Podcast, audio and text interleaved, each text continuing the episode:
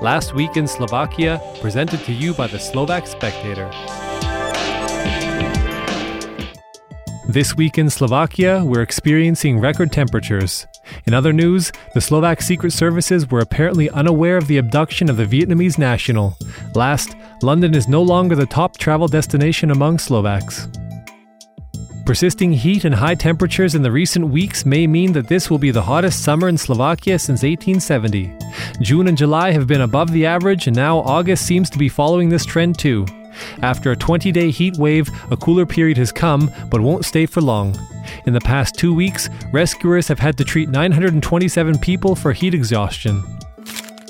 The director of the Slovak Information Service says that the SIS was not involved or aware of the abduction of the Vietnamese businessman Trinh Xuan Thanh. He reiterated that the Interior Ministry didn't ask them for cooperation on the visit that turned into an abduction.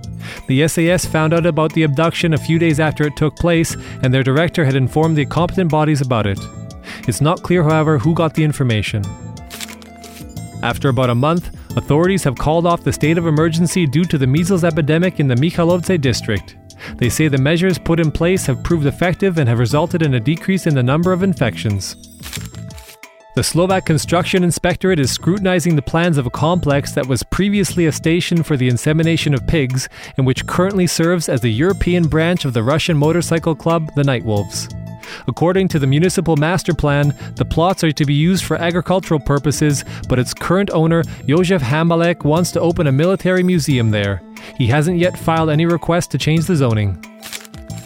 The Special Prosecutor's Office has blocked off real estate worth 20 million euros, which is the amount the police believe has been siphoned off by Technopol. Marian Kochner's associates took control of Technopol back in 2016 with stolen shares, and the wife of the longtime director of the company stands accused. After the hostile takeover, Technopol paid Kochner half a million euros.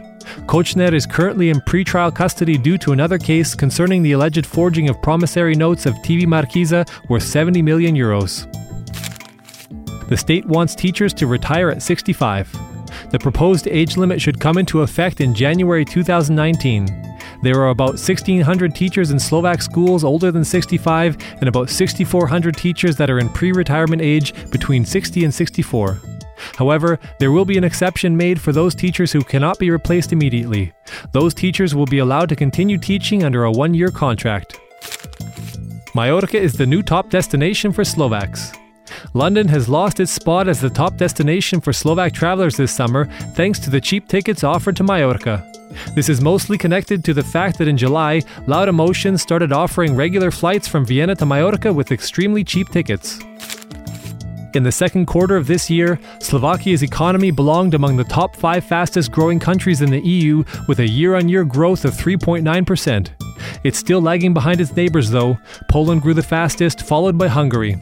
In Slovakia, its growth exceeded expectations, and it's possible that in the yearly measure it will exceed its 2018 projection. It's estimated that this is mostly due to the household consumption, which seems to have hit its highest levels. Thanks for listening. For more Slovak news you can trust, go to spectator.sk.